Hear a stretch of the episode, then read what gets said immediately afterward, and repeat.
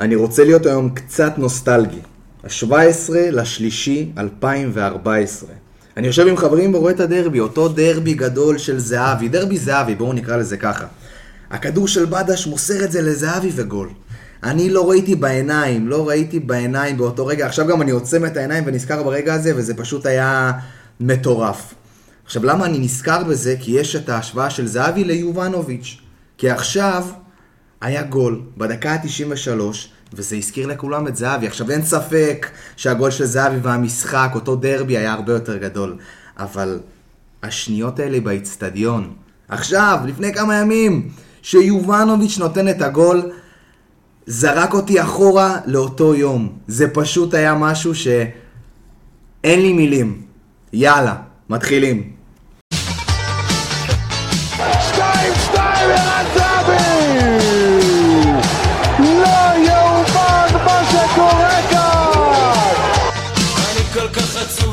ושמש שלם הנה ארבע שלוש! הנה ארבע שלוש! היא הולכת פה ולצאת את המשחק הזה! מכבי תל אביב כובשת! ברוכים הבאים לפרק ה-14 של האנליסטים מכבי תל אביב. יש! זה מה שיש לי להגיד, יש! ניצחון גדול בדרבי, שמחה ענקית, מתנה ענקית ליום הולדת, אין לי יותר מה להוסיף, אפשר לסיים.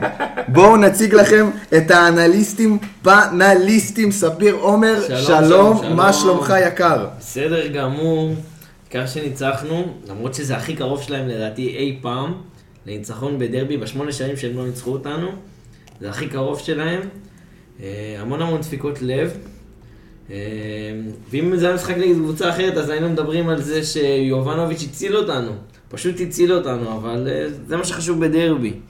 זה המונולוג סיכום שלך. כן, כן, זה זה, המונולוג זה סיכום. המון המון דפיקות לב, המון באמת. זה אחד הדרבים... אה, זה האמת היה נורא נורא משמח. הכל היה שם משמח. גל בן ג'ויה, ערב טוב לך. ערב טוב, שבוע צהוב, שבוע של כיף. אה, אני אתעסק בסיבוב המהיר שלי דווקא בסרטון שהתפרסם שבוע שעבר, אם אתם, יצא לכם לראות ככה, רץ ברשתות, כל מיני סלבס ששיחקו פוקר. בין הסלבס היו שם אה. יוסי בניון, ראינו, ראינו. אדם. ככה זה הרגיש לי הדרבי הזה. זה הרגיש כאילו לקחו כמה שחקנים מכל קבוצה, שמו אותם בשולחן פוקר, אמרו להם יאללה, שחקו, תתפרעו כאילו עם הזה. אז באמת דן ביטון שיחק שם, בא מההתחלה, הצהיר אני פה. שמו לין, שמו לין. רגע, חכה. אז, ביטון בא מההתחלה, הצהיר אני פה, נתן איזה raise, כל השולחן, דפק fold, התקפל.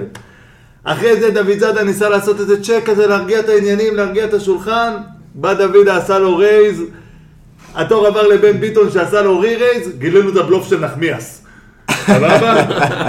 אלמוג היה די רדום על השולחן, לא ידע מה לעשות, עשה אולין בתקווה שיצא מזה משהו, יצא מזה איזה משהו, ושוב, מי היה זה שגרף את הקופה? ביטון, עם מהלך פשוט ענק. נחמיאס ניסה לעשות עוד איזה מהלך, שחשף את הבלוף באמת בצורה הכי גדולה שיש, שהוא לא, לא מתאים לשולחן, הוא כנראה גם לעולם לא יהיה מתאים לשולחן הזה. אה, דוידה קרא את הבלוף יפה, אה, והמשחק שוב התאזן בעצם. ואז לפני היד האחרונה, אייבינדר, אייבינדר, דיברנו עליו כל כך במשחק, בפרק הקודם, מסתכל על הקלפים, רואה זוג king ביד, היה בטוח, זהו, את הדרבי הזה הוא הולך לנצח. אבל איכשהו, באמת, ב, לא יודע, תקרא לזה יד האלוהים, הוא לא הצליח לשים את הכדור ברשת, ואז ביד האחרונה הגיע יובנוביץ' הגדול, הציג זוג אס על השולחן ואמר להם, חבר'ה, הדרבי הזה שלי. אדיר, אדיר, אדיר. אחד המונולוגים היותר טובים ששמעתי, באמת. אגב, מי שצילם את המשחק פוקר הזה, יצחקי כנראה. יפה. עכשיו. אורן שניידר. אה, אני אנסה להידבק לפורמט והסיבוב המהיר שלי יהיה מהיר גם בשאיפה באמת. אה, למרות שאני מתחבר אבל לדברים שניכם אמרתם, זה הרגיש לי בלאגן. אנחנו מחפשים, אנחנו קבוצה שמחפשת את עצמה, ראו את זה מאוד במשחק הזה. אני חושב שדרבי זה לא זמן טוב לחפש את עצמך אם אתה לא מספיק בטוח, והיה לנו פה יותר מזל משכל. אה, התקשינו מאוד, הפועל היו עדיפים עלינו בהרבה פרמטרים, בהרבה יותר מדי דקות. האיכות שלנו כל כך גבוהה שניצחנו את המשחק הזה, אבל זה זמן שוב פעם, לצערי, לעשות חושבים, ואנחנו חייבים, אמרתי את זה גם פרק קודם, רואים את זה עכשיו טוב מאוד, אנחנו חייבים להתאפס על עצמנו ולהבין איך אנחנו משחקים, למה ואיך אנחנו מתקדמים מכאן. רק תן לי תשובה על השאלה הזאת. האם יש נקודות חיוביות? בטח, יש הרבה מאוד נקודות חיוביות, נגיע אליהן גם תוך כדי. מצוין. זה לא רק שלילי, אבל יש אבל פה בעיה. יש, יש פה אבל בעיה. יש. טוב, גל, תקשיב. קודם כל, יש לנו את האינסטגרם שהגיע כבר ל-300 עוקבים. שזה מרגש מאוד. פה מרגש, חברים, תודה רבה לכולם. שזה באמת כיף, אנחנו מודים לכם. גם בטוויטר אנחנו שם מתחילים לאט לאט לצבור אה, תאוצה מאוד מאוד מאוד גדולה. נכון, גדולה. הרבה בזכות ה- אה, האנליסטים. האנליסטים שלנו, שהם מעלים לנו ניתוחים מדויקים, והקהל אה, שלנו אוהב את זה, העוקבים שלנו אוהבים את זה. נכון, בחסות ו... בחסות ניביה. אל תיתן פה סתם חסויות, לא מגיע להם, חכה. ו... מדליק אותם, יראו שהמכירות עולות. תגיד ניביה כל איזה כמה שניות, ובסוף אנחנו, אתה יודע, גם נקבל מהם איזה קרם.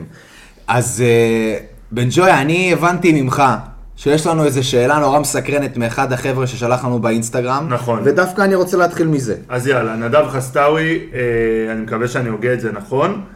אה, שלח לנו שהוא אשמח שנרחיב על המערך של מכבי אה, ומה התפקיד של כל שחקן במערך הזה, אה, כי היה לו לא מובן מה, מה התפקוד של אלמוג במערך כזה ולמה הכנפיים שלנו בעצם כל כך פרוצות.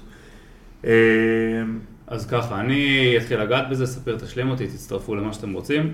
קודם כל, ברמה הבסיסית שיחקנו 4-4-2 יהלום. אה, אגב, גם באינסטאט, שבדרך כלל מדייקים בזה יחסית, סימנו כאילו זה היה 4-3-3, שזה לא נכון, ובערוץ הספורט הרבה פעמים זה קורה, וכל מיני גם באתרים, מראים איזשהו מערך שזה לא המערך הנכון. שיחקנו 4-4-2 יהלום, שני חלוצים מקדימה, שזה היה אלמוג ופרץ, פרץ צד ימין, אלמוג צד שמאל. דן ביטון בשפיץ של היהלום אה, למעלה, קצת דומה למה שרן לוי שיחק הרבה פעמים אה, בנתניה. דיה סבא. אה, דיה סבא שיחק את זה גם. אה, עוד שני קשרי אמצע, אמצע ימין, אמצע שמאל, שמיר אמצע ימין, קניקובסקי אמצע שמאל, גלאזר קשר אחורי, קלאסי, מדרגה אחת למטה, שש בדיוק, וארבעה בלמים, סליחה, שני בלמים ושני מגנים, קו ארבע בהגנה, דוד זאדה צד שמאל, סבורית בלם שמאל, נחמיאס בלם ימין, וג'רלדש בלם, מגן ימני.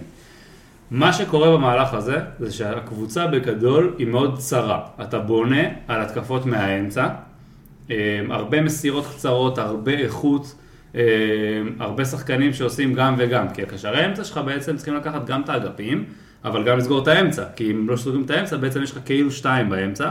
אה, בגלל שאתה משחק עם שני חלוצים, יש לך איזשהו מחסור בקישור. הפועל תל אביב פתחה בצורה מאוד הזויה בעיניי, ספיר מעניין אם אתה חושב על זה, חיכו את המערך שלנו, עשו מערך מראה כן, הם עשו. מערך מראה, קובי אני- רפואה בא אה, לנסות להוכיח שהוא יכול לשחק כדורגל התקפי. שיכול לבוא מול קבוצה גדולה, אני חושב שגם אם נראה את זה, הוא בטח ינסה את זה גם מול מכבי חיפה. אה, להוכיח שהוא אה, רוצה לתקוף, שהוא בא לתקוף, שהוא גם משחק התקפי. אה, שיחק ושהוא כאילו- מעלה כאילו שני חלוצים. כן, שהוא מעלה שני חלוצים, כי בישראל אתה יודע, כשאתה מעלה שני חלוצים אתה נחשב מאמן התקפי. אבל הבעיה היא שהוא הולך פה על מערך, מערך מראה מול קבוצה שברור שהיא עולה לך איכותית נכון. בכל אחת מהעמדות. נכון, גם הוא שינה את זה. אחרי הגול את זה, הראשון הוא שינה את את זה. זה. רגע, אז אני לוקח אתכם, הרבה אחרי הגול הראשון, לקח איזה 20 דקות. כן, אני. לוקח אתכם לשאלה, למה האגפים שלנו, בגלל מה שקרה, היינו כל כך זה, פרוצים. שבהתחלה באמת אה, אה, הוא עשה מערך מראה שמאוד מאוד הקשה עליו. אה, עכשיו, ואז הם שיחקו צר, אנחנו שיחקנו צר, ואנחנו פרחנו בדבר הזה, כי אנחנו איכותיים, ויש לנו שחקנים מאוד מאוד טובים, זה באמת, דיברנו על זה פרק קודם, הרבה מאוד מהשחקנים הכי טובים שלנו נמצאים בתפקיד הכי טוב שלהם במערך הזה. מה קרה בערך דקה 20-25, כן. שהוא שינה ל-4-3-3, שהוא 4-2-3-1 הרגיל שלו, פתאום ראינו את הבעיה בצרות של המערך הזה. דיברנו על זה בפרק ההכנה, הפועל תל אביב, החוזקה שלה, הדבר הכי משמעותי אצלם, זה התקפות דרך האגפים. כשאתה משחק 4-4-2 יהלום, קשה לך להתמודד עם האגפים האלה. בוא תוסיף רגע שהיהלום, כי אנשים חושבים יהלום, גם כאילו מרוב האנשים, בטח המאזינים שלנו משחקים גם בפיפא, וביהלום גם אפשר לשחק עם שני- עם שני שחקני כנפיים ביהלום. קווים. לא, הם משחקים באמצע, נכון. זהו, אז צריך להגיד את זה שהאמצע הוא שני שני שחקני אמצע שמונה. ימין, אמצע שמאל. שני שחקני, שני שחקני שמונה נקרא להם נכון. ככה. אז 50-50 אה, 50-50 גם הגנה, כאלה גם שעושים- התקפה, בדיוק. ואתה בונה עליות באמצע ואמצע חזק. ואתה בו- בונה להיות דומיננטי באמצע. עכשיו, מה קורה גם ב... אני עוד שנייה ניכנס לזה, באמת איך אנחנו משחקים את הארבע או שתיים. בגלל זה. גם האגפים הם... אה, מאוד אין- אין שחקן קשים. בכנף. אין שחקן שעומד. מול המגן. נכון, בדיוק.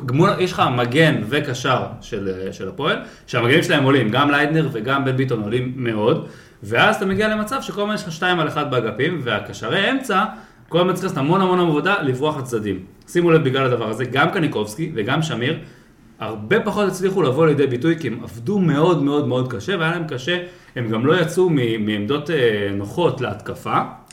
היה להם מאוד מאוד קשה, כמו שבמשחק הקודם, שמיר שכל הזמן הלך ימינה כי ביטון נכנס לאמצע, תמיד קרסטייץ' מכין אותנו, לפני כן. המשחק שהוא רוצה לעשות בצורה מסוימת, הוא מכין אותנו למה שהוא הולך לעשות, ושמיר מאוד התקשה, נגיע לשמיר שעבד מאוד מאוד מאוד יפה, מאוד מאוד קשה, אבל לא הצליח לבוא לידי ביטוי.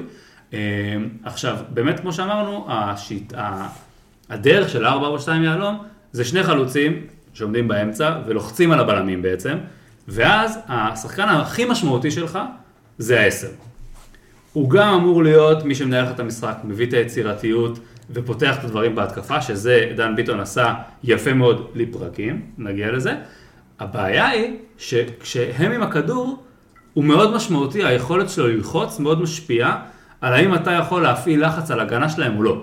בגלל שבעצם הקשרי האמצע שלנו סוגרים את האמצע חזק והם לא בורחים למגנים לצדדים.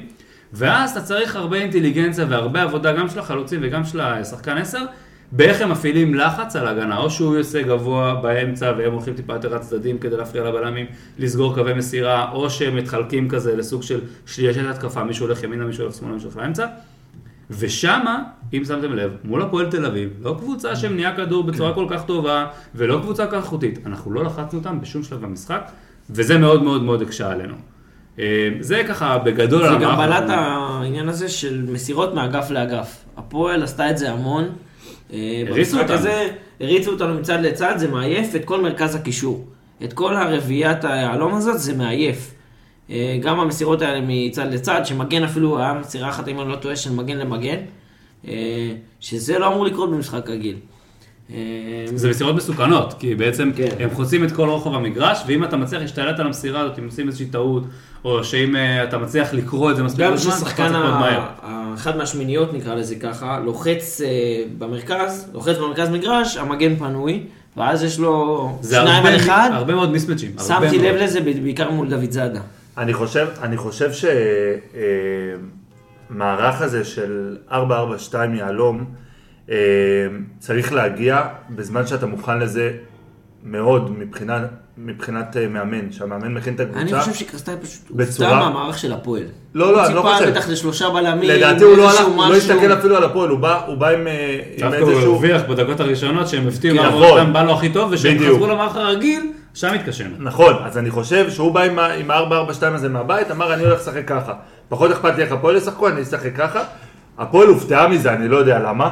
כאילו הם הגיעו כאילו מופתעים, ועובדה שהם שינו אחרי זה את המערך שלהם. הם הופתעו, הם פשוט טעו בהערכה של כן. מה הם יכולים לעשות עם זה. כנראה, אה, אבל אני אומר שהקבוצה צריכה להיות מאוד מאומנת כדי להגיע ל-442 יהלום. ההגנה שלך, וזה בעיות שהן לא חדשות לנו, בואו, מתחילת עונה יש לנו בעיות בהגנה. 442 יהלום כדי לשחק אותו בצורה מושלמת, וכדי באמת לה- להפיק ממנו את המרב, אתה חייב הגנה מאוד חזקה ותיאום בין כל חלקי המגרש. זה לא רק זה, אני מאוד מאוד מסכים איתך, זה נכון מאוד שזה מערך שצריך להיות מאומנים בו, אנחנו לא מאומנים בו. נכון. כי כנראה שהחליטו על המערך הזה איפשהו בינואר, שהבינו מי השחקנים שנשארים ומי הולך. ואתה צריך גם בהגנה את התיאום המאוד מאוד טוב, ויש לנו בעיה קשה בהגנה. מאוד קשה. וגם, שימו לב, גם התקפית, אני לא יודע מה אתם הרגשתם, זה לא היה משחק טוב התקפית שלנו. לא, נכון. הגענו בשום- לחמישה מצבים, בשום סך צורה. הכל, חמישה חמש הזדמנויות, מתוך זה אה, יש את השלושה שערים שכבשנו, ועוד שתי מצבים של פריצה. הכל. לגולדפלד. הפועל-. הגיעו ליותר מצבים מאיתנו. הרבה יותר. הם הגיעו ל-12 הרבה יותר. מצבים, למרות שביום של 13, שש אני אמרתי למסגרת. 12, כן, אה, לא בעיטות, עזוב בעיטות. שמישהו בועט עכשיו לא, לא, מ-40 מטר, אני לא מצבים מסיים מצב. כאילו- מצב אה, הפקעה שאתה אומר בואנה כאילו זה יכול לצאת גול, זה אגב לא חייב להיות אפילו בעיטה בסופו, מספיק כדור רוחב שמישהו... כן, פספס. אה, בדיוק, אה, הם היו הם היו יותר טובים יותר התקפית, גם התקפית, שוב, למרות שזה נורא מעניין ודן ביטון עשה פעולות מאוד מאוד טובות, לא היינו שם. נכון. לא באנו לידי ביטוי, הרבה מאוד שחקנים לא באו לידי ביטוי, וזה מה שצריך לחשוב ולהבין למה זה קרה ואיך עושים יותר טוב. אני אמרתי גם בפרק הקודם, אני לא אוהב את המערך הזה של מכבי. אני חושב שאנחנו רוצים לשחק עם שתי חלוצים, 4-4-2 היום זה לא הפתרון, הפתרון זה 3-5-2. אז יאללה, בואו נתחיל אה, לעבור אה, רצועה רצועה, אחרי שקודם כל אני מקווה שענינו על השאלה. אני כמעט בטוח שענינו על כל השאלה והרחבנו אפילו. אני אתחיל ממך, ספיר, משפט. אני חושב שאין יותר מדי מה לדבר על אה, השוער פרץ. טעות קשה בגול. אה, יש איזה משהו ששמתי לב אליו. באיזה מהם? אה, בגול השני. גם הגול הראשון הייתה לו אה, אני- זה לא לא- כמו- לא, לא, רגע, רגע, רגע. לא, לא, לא, חבר'ה, לא, שנייה. לא, לא, לא, אל תגיד לי לא. תשים לב לכל המהלך, לכל המהלך. הרי מה קרה? בן ביטון קיבל את הכדור באיזה ערבוביה ורץ לכיוון השוער. ג- פרץ כבר יצא אליו, ואז ואז הוא חזר לשני צעדים אחורה. שני צעדים אחורה והוא לא מיקם את עצמו כמו שצריך. הבעיטה לא הייתה חזקה, היא אמנם הייתה נכון, מדויקת, הוא לא היה. היא הייתה מדויקת מאוד, אבל היא לא הייתה חזקה, ועם מיקום יותר נכון של פרץ, הוא לוקח את זה. נכון, המיקום לא היה... אני רוצה לדבר על עוד משהו, חוץ מהשגיאה הזאת, על הנעת כדור. אם אתם זוכרים מחצית ראשונה, אה, מכבי לא הצליחה לנהל את הכדור, אה, זה היה בערך איפה שכולנו ישבנו. אה, סבורית קיבל את הכדור מפרץ, מחזיר לפרץ, ופרץ שם מתבלבל, אה, היה מנסה למסור. נכון, היה כמה פעמים שזה היה מוגזם, זה היה מנסה מוגזם למסור- כבר, נכון. כאילו, לא עולה חבר'ה, תעיפו את הכדור. אנחנו עדיין לא. ברצלונה בימים של אה, תעיפו, כאילו, גוורדיולה. השתגעתי הגול. הראשון, תקנו אותי אם אני זה טועה, הוריד לי כמה שנים מהחיים הגול הראשון, האלה. תקנו אותי אם אני טועה, הוא הגיע גם בגלל, עוד פעם, הערבוביאדה הזאת, בהתחלה, פרץ זה וזה, איבדנו את הכדור, ואז הגיע הגול של בן ביטון. לא, לא, זה היה עם אה, ארוך. כדור ארוך, שדוד זאדה בכלל היה... לא, זה עם יודע החוץ. וכזה. כן, כן. נכון, אבל ונדבר גם על הבעיה הזאת. אני דווקא רוצה להגיד שאני אוהב את זה, שאנחנו לא מפחדים להניע כדור מאחורה.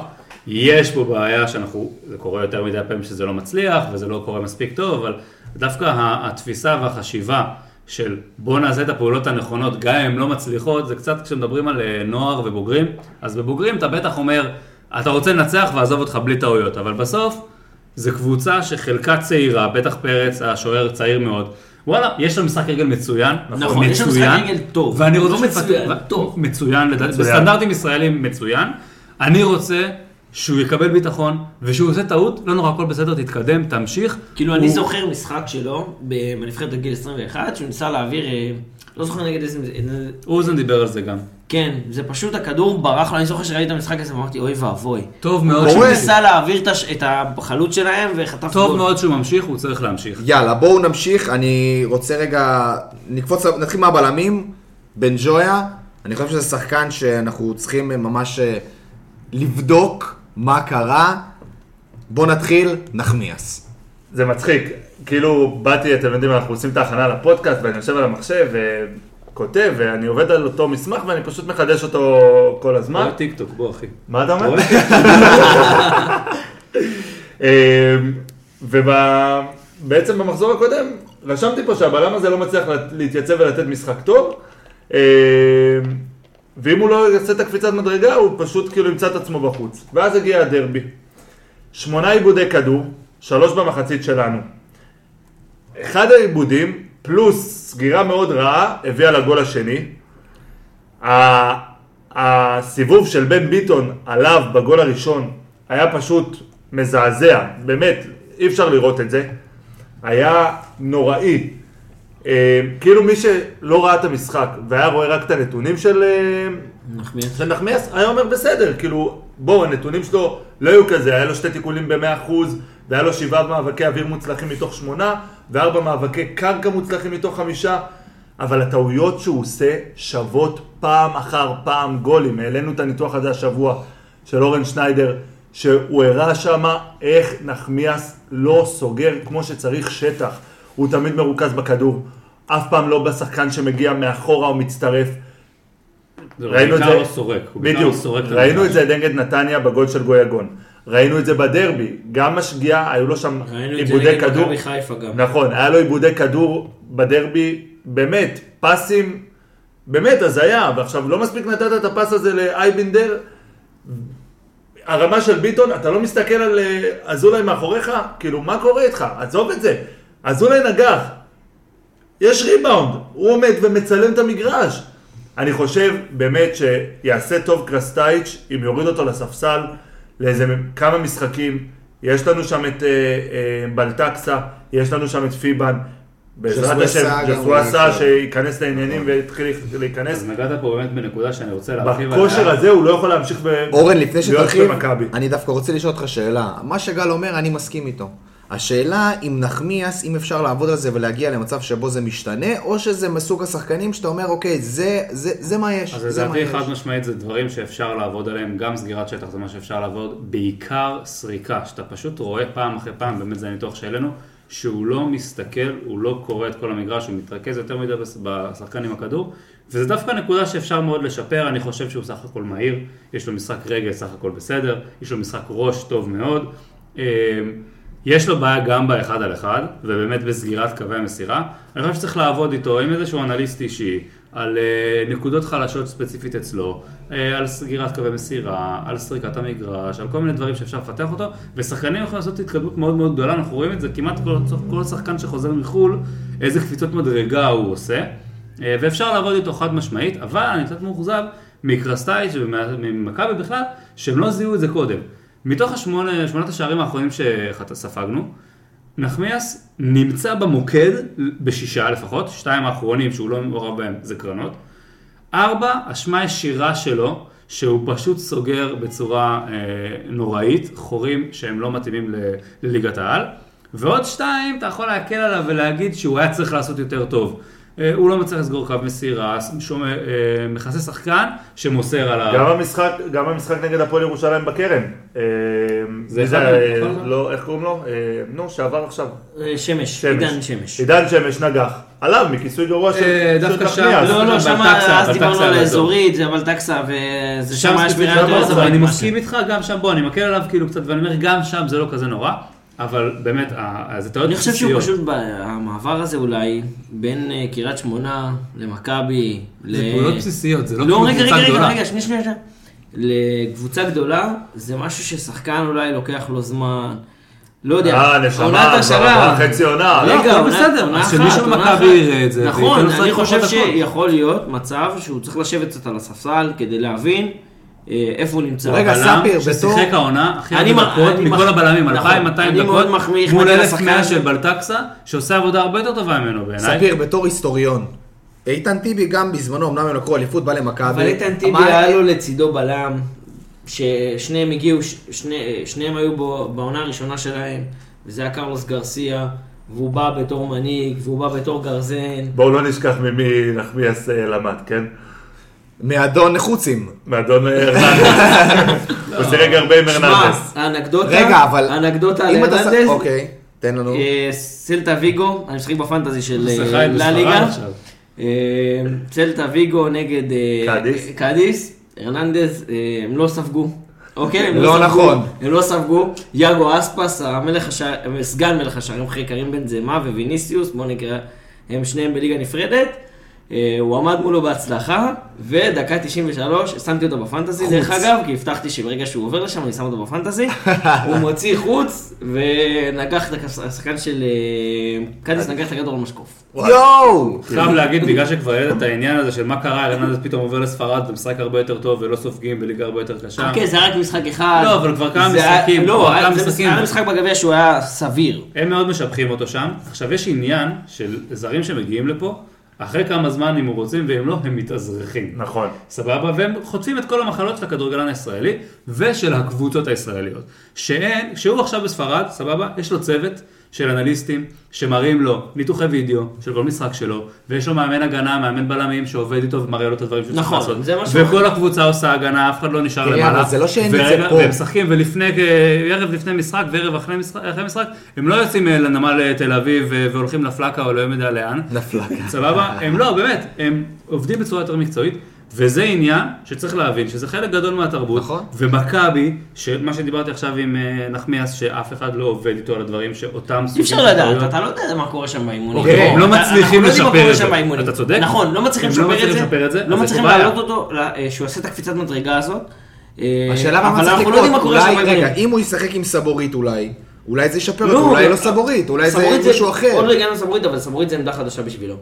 זה, אני חושב שזו פעם ראשונה יחסית.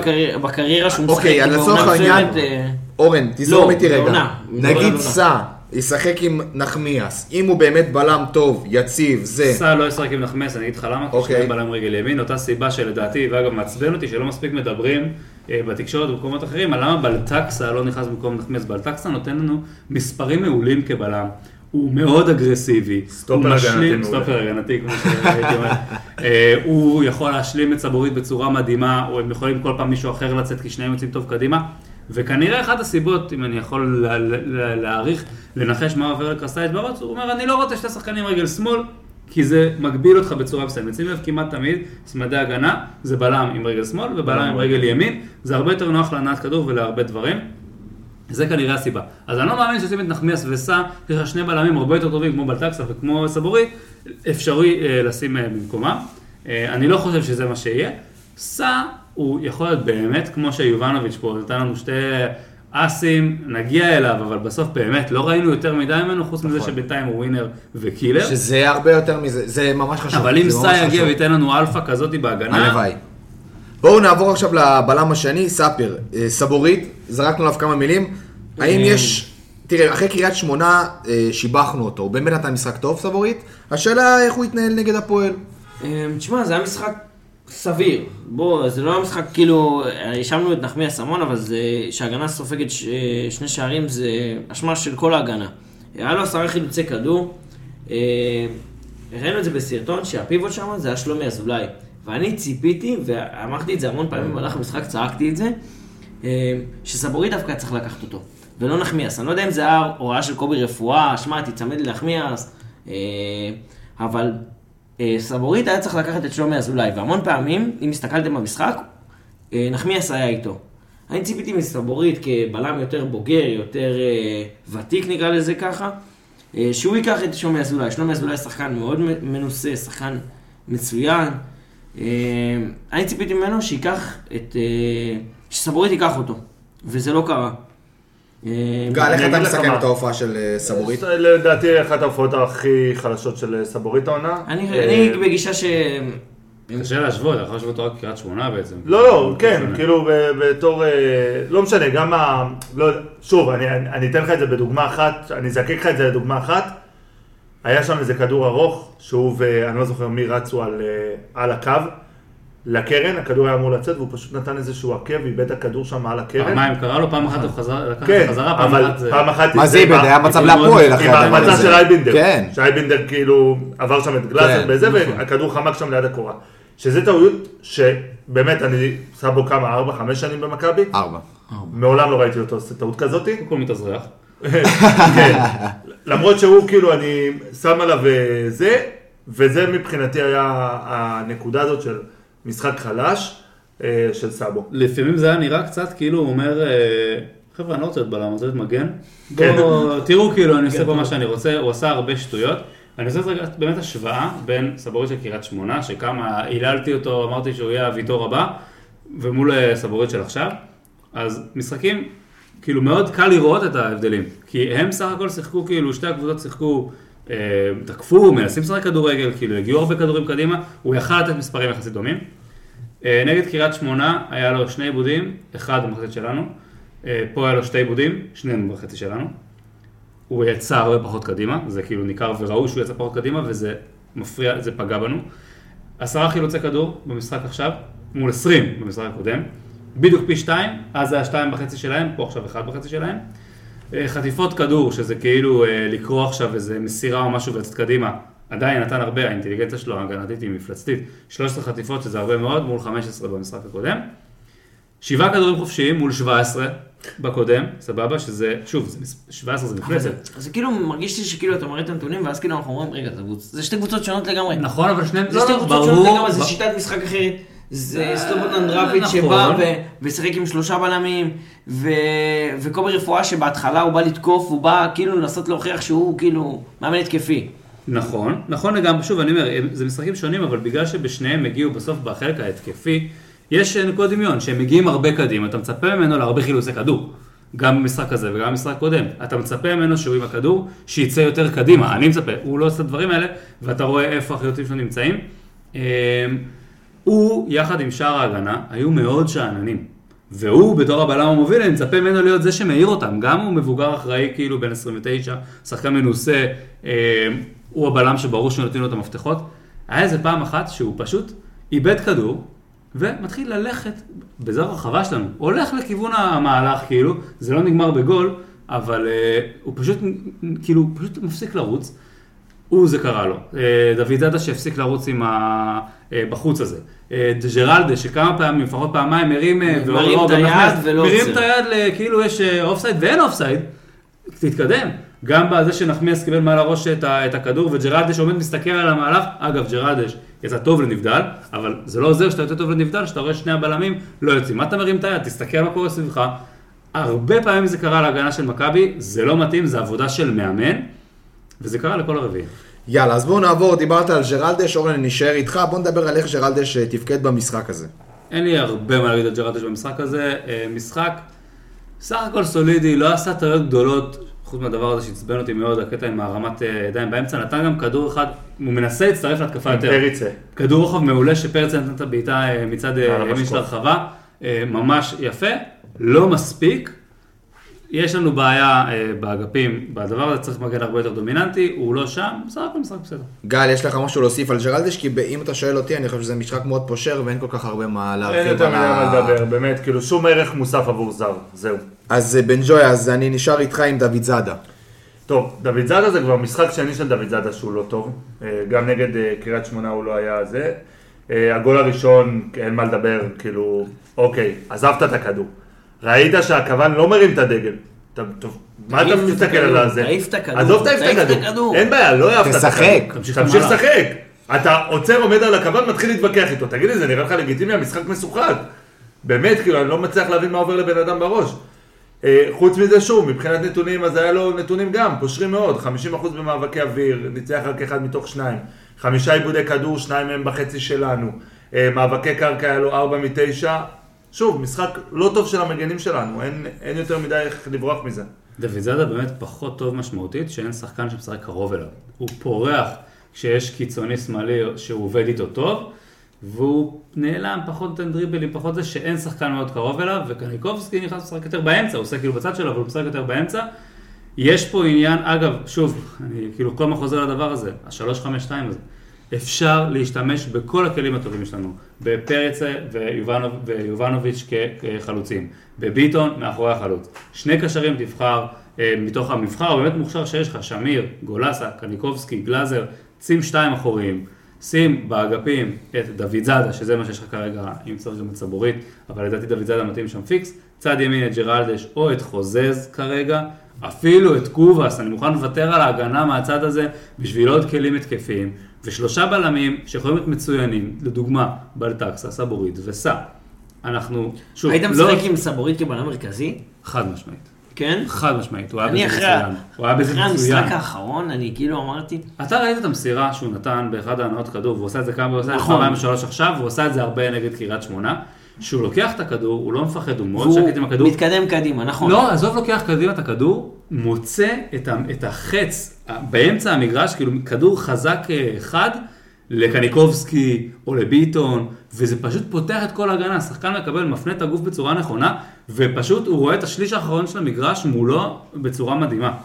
טוב, בואו נעבור ל... בואו כבר לרצועת הקישור, שאנחנו, כך אנחנו קוראים לה. ספיר, שש, דן גלאזר, משחק אה, פושר. פושר. פושר. אין פה... אני ציפיתי כאילו הרבה יותר ל... אני רואה שבעה חילוצי כדור, מול אה, קריית שמונה, אתם זוכרים, היה לו עשרה חילוצי כדור, סבורית היה אז עם עשרים. אה, זה היה משחק שכאילו ציפיתי מדן גלאזר, שביהלום כזה, הוא כאילו יצטרף ויקח את ה... שוב אני מדבר על הנעת כדור, שפרץ לקח את הכדור, ציפיתי ממנו להיכנס את הכניסה הזאת בין הבלמים, אתם זוכרים כאילו כמו ברצלונה של כן. בוסקס, טוב, יורד השוואה. כזאת. אחלה. השוואה, אחלה מול השוואה. קריית שמונה גלאזר היה יותר חלש, שני חילוצים סך הכל. פה הוא עוד השתפר קצת, אבל זה עדיין לא המספרים לא, זה לא קשור. זה קשור להנעת כדור. אוקיי. המשחק היה תקוע על הנעת כדור. אבל מה היה חסר? במחצית? הראשונה שהם לחצו גבוה, אה, היה חסר את הנעת כדור, היה חסר את גלאזר, הוא עמד באזור, זה לא איפה הקשת. של הפנדל, הוא לא מניע כדור. אבל לא במערך. כזה. במערך כזה, אתה צריך את השש שלך, מניע כדור, ואתה תסכים איתי בכל מערך. לא בכל בכל מע- מערך. לא בכל מערך. בכל מערך. לא בכל איפה אתה מערך. לא צריך ששמיני כדור? אה, תמיד זה עוזר שתיים- לך. בארבע, סליחה, ב-4-3-3, כאשר שיש לך שני שמונה שהם אה, סוג של פליימייקר. כן, אבל פה גם יש לך סוג של 2 של סוג של 8. לא. 4 4 2 יש, בארבע שתיים יהלום. לא, כן. ביהלום, אבל אין לך משחק אגפים. אין לך משחק אגפים, אם אתה מכניס את השני- את השני- אה, שתי שחקנים שהם שמונה, אין לך את המשחק אגפים, אין לך מי שמרווח גם כשהיינו. משחקים את ה-4-3-3 קלאסי, תמיד היינו מעבירים המון כדורים, מה קורה? שש יורד אחורה, לעזור לבעלים נכון. להניע ואז את הכדור, לצ- ואז אם הוא עושה את. זה טוב, בגלל זה כל הזמן אמרתי שאני רוצה שם את גולסה, אני רוצה שם את שמיר, יש שם שחקנים שעושים יותר טוב את הענת כדור. איפה שגלאזר טוב, בדרך כלל בלחץ קדימה, ולרוץ בין הקשרים, הוא עושה את זה העונה פחות טוב במשחקים האחרונים, זה כאילו... אז אני אחזק אותך ואני אומר שלגלאזר לא היה פעם אף חילוץ כדור בחצי שלהם. בחצי שלהם. נכון. וזה מורגש, כאילו זה, זה משהו שהוא חריג, כי ככה הכרנו את גלאזר. כי יש לך עומס באמצע ואין לו מקום להיכנס. נכון, אין לו מקום להיכנס לשם, וגם, בוא, מכבי כאילו ב-442 יהלום, לא באמת מצליחה ללחוץ כמו שצריך את היריבה שלה. אה, עוד משהו שהפריע לי בגלאזר זה כבר משחק שני שהוא מסיים בלי שום איום לשער. מרחוק. זה דן רגע, רגע, גלאזר, לא זה- משנה, אז מה אם זה דן גלאזר? אני מצפה גם מהשש שלי, לצורך העניין, אם גולס היה שם, בטוח היו כמה איומים. אני בטוח. עכשיו, אני מצפה, תבעט לשער, לא אכפת לי. פעם, פעמיים במשחק, תבעט. זה, זה מה שאני מצפה מהשש שלי, שוב. ה- במערך זה- נכון, הזה, אנחנו מצפים- במערך אנחנו הזה מצפים באמת, לדעתי. גם גולסה במערך הזה לא היה מגיע לשם. אנחנו מצפים ממנו ל- להניע כדור, אנחנו מצפים ממנו לבעוט לשער, אנחנו מצפים ממנו פעולות כפיות, כאילו אנחנו אומרים... כאילו לא- רונלדיניו. כאילו אנחנו לא מכירים לא, אותו. זה לא, שוב, אין בעיה, אתה יודע מה זה, אני עוד מוכן לוותר לך, מה שהכי הפריע לי זה החוסר חילוצים, אה, זה ה- בשטח היריב. בדיוק, בשטח היריב, אבל אני אגיד לו תודה גדולה על תמונה ענקית שהוא סיפק. לנו, זה תמונה מדהימה. והחליף את. התמונה של בן חיים מהדרבי הזה. זה שווה שניים, הכל. כל נכון, לא משנה. עצירה קטנה, אתנחתה קטנה, אם שמתם לב, אולי אני הזיתי. כשבן חיים נכנס בדקה 87 ו-6, הוא השתיק את הקהל של הפועל, היה את הקטע הזה? כי אני ראיתי... לא שמתי. אני לא שמתי זה לא לב, היה? אני לא שמתי לב. לא שמתי לב. סתם עניין אותי אם אתם... זה אה, קרה. כמה דקות אחרי זה. כנראה. לא, כי העסק, הוא נכנס, ואוהדי הפועל התחילו לשרוק לו. אז הוא עשה מין כזה... אם כבר באתנחתות עסקינן, אז בואו נדבר שוב על הבעיה של כמה שחקנים וכמה מכבי לא הצליחה לבוא לידי ביטוי במערך הזה. דיברנו על גלאזר שלא בא לידי ביטוי במערך הזה, אנחנו הולכים לדבר על שמיר. רגע, אבל נגד וניקולסקי. קריית שמונה, היה... לא שיחקנו ארבע בשתיים מהיום נגד קריית חצי שמונה שעה. ב-30 דקות אחרונות, ושם, נכון. למה הגענו חוץ מלגול? הגענו לגול, ולא היה שם עוד שום דבר. לא היה איזה אז משהו אני לא יוצא ראיתי דופן? שם- אני לא. ממש לא ראיתי שם משהו יוצא דופן. תסתכלו רגע על המספרים של המשחק. אה. מצבים, אה, ב- כאילו מצבי הפקעה, הכי מעט מאז חיפה, אה, חמש, סבבה? הכי מעט בעיטות לשער, עשר בעיטות לשער, הכי מעט מאז חיפה. כניסות לרחבה. אה, פשוט חיפה זה היה משחק אה, מזעזע שהגענו הכי מעט, וזה שבעה משחקים כבר אחורה, או אה, שישה. וגם לפני זה, אגב, שוב, המספרים האלה מאוד נוחים גם לפני זה, אבל אני נותן לכם פה מה שהיה מאז חיפה. הכי מעט כניסות לשליש האחרון, למעט חיפה ואשדוד, שהגיעו אחד פחות מעכשיו, בעשרה משחקים אחרונים.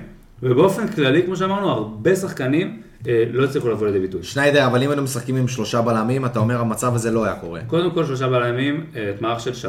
352 אני אני מתכוון. חושב שהיה יותר מתאים, יותר קרוב לדברים שעשינו. שיחקנו אה, 3-4-3, יותר דומה ל-3-5-2 מאשר ה-4-4-2 יהלום הזה. אה, יש לך יותר מקום באגפים, זה יותר דומה לדברים. יכול עם להיות, קרסטייץ' לא שיחקנו.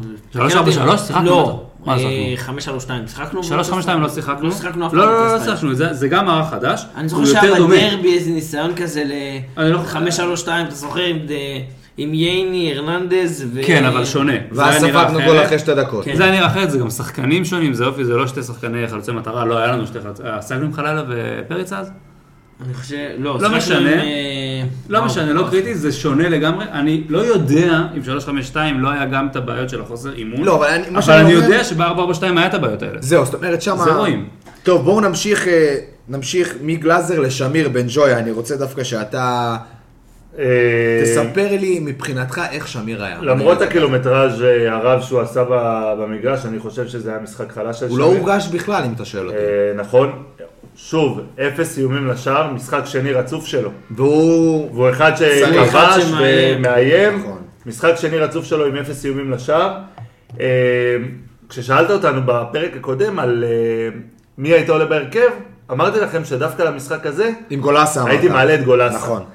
אה, אני חושב ששמיר קצת נחלש, הוא היה פחות אגרסיבי, פחות דומיננטי, רואים את זה גם בנתונים שלו. היו לו 25 מאבקי קרקע, הוא ניצח רק עשרה מהם. אה, היו לו 50% בתיקולים, 6 מתוך 12. בכללי אני חושב שזה היה משחק די נרפה שלו. אה, ולמה אמרתי... של שמיר? כן.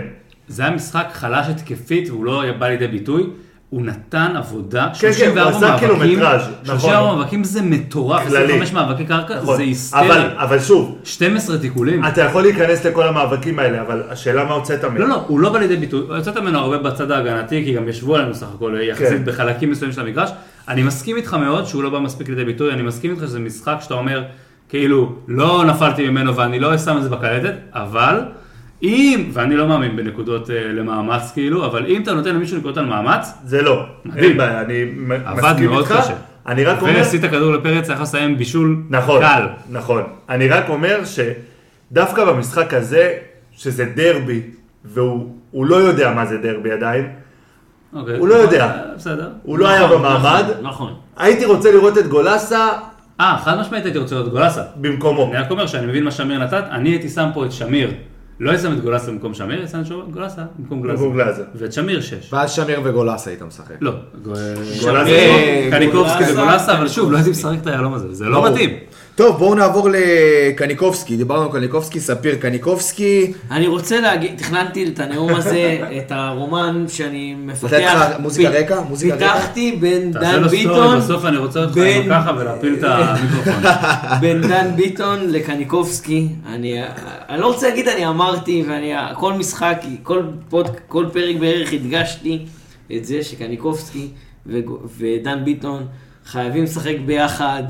אה, אורן עושה לי קצת פרצוף, אבל אני באמת, אני לא את מבדיל. ביניהם על הדשא, אני כל הזמן מתבלבל ביניהם. מרחוק זה נראה אותו אחד. לפחות אה, זה, בשידור התבלבלו בין אה, שמיר לביטון כל המשחק. לא, זה לא הייתי מתבלבל, אבל קניקובסקי ביטון דומה.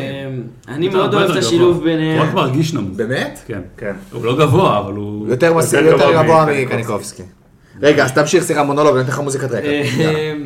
אני מאוד אוהב את השילוב ביניהם, ואני אמשיך לאהוב את השילוב ביניהם, וגם אם נשחק 4-3-3, אה, שקניקובסקי או דן ביטון משחקים בצד, שניהם צריכים לשחק ביחד, הפסים הקצרים, השילוב הזה, המסירה הגאונית הזאתי.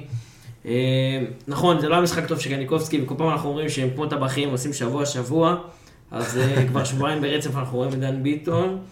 אה, רגע, בן ג'ויה, אבל מה כן היה טוב? רגע, מה כן היה טוב אצל. קניקובסקי ספציפית? אמרנו, דיברנו על זה ואמרנו את זה בפרקים הקודמים, שברגע שקניקובסקי יבקיע את השער הראשון שלו, ייפתח לו.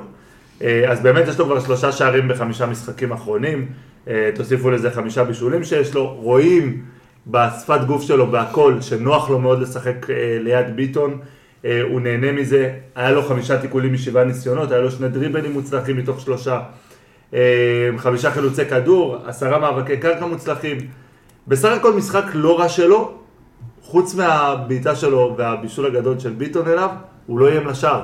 וזה אנחנו לא רגילים לראות מקניקובסקי. אבל זה קשור מאוד למערך, למה שהוא נכון. צריך לעשות, מה שהוא צריך לתת. אבל איזה עומס יש לו לא, באמצע. אבל בתור קשר 50-50, יותר חילוצים. בתור קשר 50-50, לא יודע מה, מה החלוקה בינו לבין שמיר, אתה מצפה ששחקן, שיש, לא משנה שיש שני חלוצים, שמישהו יבוא, שדן ביטון מקבל את הכדור, שמישהו יבוא ביניהם, בין שני החלוצים, שדן ביטון, אני מדבר על זה שדן ביטון, במיוחד שמשחקים כאילו עם אמצע, שיהיה את הדאבל פסים הקצרים, שיהיה איזה בעיטה מרחוק, זה מה שאתה בונה עליו ב-442, יהלום בהקשר נכון. הזה, אבל קודם כל יש פה זה לא קרה איתו. שפרץ יורד מאוד מאוד אחורה ולוקח הרבה מאוד את הכדור. מעולה, אז, שנייה, אז. מעולה, אז קניקובסקי צריך לעקוף אנחנו אותו לא ולהיכנס מאומנים פנימה. בזה. אלמוג שהיה חלוץ שני ולא יובנוביץ', אז גם כן זה נראה קצת אחרת.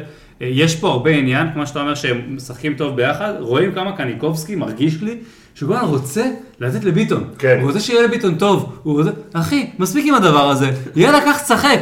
אל תהיה כל היום צחק לי עם ביטון, קח, תשחק כדורגל, תתקדם. באמת, זה לא, זה לא מתאים הדבר הזה. אה, אני הם עושים שילובים טובים ביחד, קניקובסקי לא בא מספיק לידי ביטוי, במשחק הזה ציפיתי מקניקובסקי לעשות יותר, הוא נתן את הגול, וקצת מפריע לי שכל כך עפים על אה, ביטון, איזה יופי, הוא נתן את הזה, בוא נעבור, אפשר לדלג רגע, באופן שנייה, רגע? שנייה, לפני רגע, הוא שמגיעים מחכה, לבטן. אני אגיד אה, עוד אה, משהו על המערך הזה של 442. לא יכול לקרות מצב ששתי הקשרי שמונה שלך כביכול, שזה שמיר וקניקובסקי, לא מאיימים לשער. לא יכול לקרות מצב הזה, ואם אתה רואה מצב כזה... מאמין ש- פעם אחת. כאילו, הגול. כן, הגול של קניקובסקי, פעם אחת אף במשחק. אחד מהם לא נכון. איים לשער. ואם אתה רואה את המצב הזה, אני חושב שקרסטאי צריך להבין שזה לא שזה מערך. לא מערך שמתאים למכבי, עם שתי קשרי שמונה שלך לא מאיימים זה לשער. יותר חוץ לדעתי מהגול. עניין של אימון במערך, אה, להגיד להם מה לעשות, כי אתה כן רוצה, לצורך העניין, אם מישהו, אתה מדבר על בעיטות מרחק, צריך לחלק את זה גם, זה טיפה יותר להיכנס לעובי הקורה בדבר הזה, אני מצפה מהם כניסות לרחבה.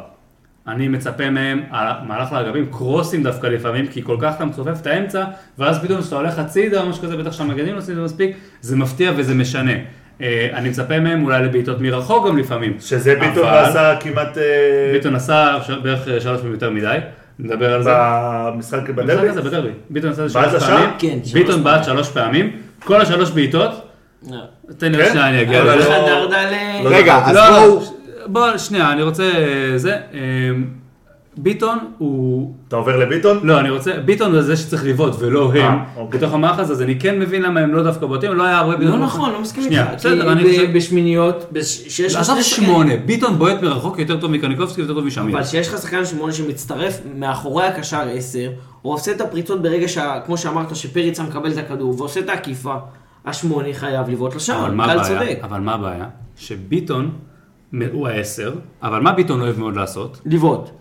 ללכת אחורה ולקחת את הכדור רחוק אז איפה בשנייה. ההצטרפות? איפה ההצטרפות של שאר אז אתה לא השחקנים? מצפה שם שהם יבעטו, כי הוא הולך אחורה והוא בועט. לא, הוא מדבר על זה שבכלל לא היה בעיטות. נכון. נכון, אז אני בכלל לא היה בעיטות. גם מתוך הרחבה לא היה בעיטות, לא היה נגיחות לשער. ואני אומר לא שזה בגלל אימון של איך אתה מאמן את השחקנים ואיך אתה מסביר להם מי הולך לאן כשהוא עושה תנועה לכאן, כמו שראינו ב- אה, בגול, אני לא זוכר של מי שחלילה משך שני שחקנים הצידה, אתה אהבת, אז כן. הניתוח הזה. מי כבש את הגול שם? אה, קניקובסקי. קניקובסקי. שחלילה לקחת שני שחקנים, אתה אומר אתה עכשיו עושה תנועה לכאן ואז אתה מושך את הבלם, אתה הולך לפה, מושך את המגן, אתה נכנס, בועט, זה מה שהיה חסר. זה תבנית משחק שחסר. תבניות התקפה ב-442, שכנראה לא התאמנו עליהם מספיק, וזה גרם לזה שזה לא יהיה. אבל עכשיו אני אומר, מה, העניין עם ביטון, וואלה, אני רוצה שנייה לפני זה איזשהו disclaimer. משחק טוב יותר של ביטון, משחק יפה מאוד של ביטון, עשה דברים טובים, אתה נותן לי כובע ליותר. הבאתי לו כובע קש. קאש אחרי המשחק נגד קאש. אה, ביטון נתן הפעם, היה גול שהגיע מהדריבל של ביטון, פעולה טובה מאוד, לא מאוד אופיינית בהקשר, ואם אתם רוצים, שוב נעלה, נגיע לניתוח וידאו של אה, ביטון. ביטון בתור עשר, מה שאני רוצה שהוא יעשה, זה ישחק הרבה יותר קרוב לשער, כי הוא מאוד איכותי, הוא טוב במסירות קצרות, הוא טוב בבעיטות, ממרחקים מאזור ה-16 עד 20 20 מטר. הרבה יותר מאשר 25 עד 30, זה לא יעיל, דיברנו על כמות הבעיטות ההיסטריות ש- שיש לו מול כמה שערים יש לו בעיטות מרחוק, וכמה בכלל המסגרת זה אז מעט רגע, אז. אם עברנו ל- לביטון, אז קודם כל אני רוצה להגיד דבר כזה. אה, אם אני אגע רגע, דקה לפני ביטון במערכים, עם כל השיח פה, כל הדבר הזה, אני מבין שהמערך הזה כנראה לא מתאים למכבי עם כל מה שהולך. לא משרת אותנו. לא אני. חושב שזה תלוי קבוצה. לא, לא, אני חושב לא, לא. שזה תלוי קבוצה. רגע, רגע. תלוי אני קבוצה רק שאתה אומר, משחק נגדה. כרגע, עם השחקנים שיש לנו, עם איך שקרסטייץ' עולה, מהשיח פה, מה, אתם מבינים זה לא? עבד לא מסכים טוב, איתך. זה לא עבד טוב בדרבי. במשחק נגד נוף הגליל, במשחק אה, שהפועל חיפה אני באמת לא יודע אם זה מתאים או לא, מסכים איתך, אבל נגד- משחק נגד נוף הגליל, בוא נגיד ככה. שנוף הגליל מצופפת, ומשחקת עם שלושה בלמים, ו... ולא תוקפת. וגם משחקת עם שני קשרים אחוריים, שזה עוד יותר בכלל. בוא נגיד ככה, זה מערך בסימן שאלה גדול. עכשיו ביטון, אז אני רוצה להגיד דבר כזה. קודם כל, אם אתם שואלים אותי, זה המשחק הכי טוב של ביטון במכבי. אם אתם שואלים אותי. אה, אני חולק עליך כי היה את זלצבורג בליגת האלופות, אם אתם זוכרים, שהיה לו משחק מצוין במוקדמות ליגת האלופות. בחוץ או בבית? אה, שהוא כבש גם, שהוא שהוא כבש. כבש, נתן צ'יפ גדול כן, אבל. לא יודע, אני, אם אתם שואלים אותי, זה המשחק הכי טוב של ביטון, ועוד משהו אני רוצה להגיד. בחצי שעה נגד קריית שמונה, הוא בישל ושיחק לא רע. וגם במערך הזה, גם בדרבי, בעיניי הוא השחקן המצטיין.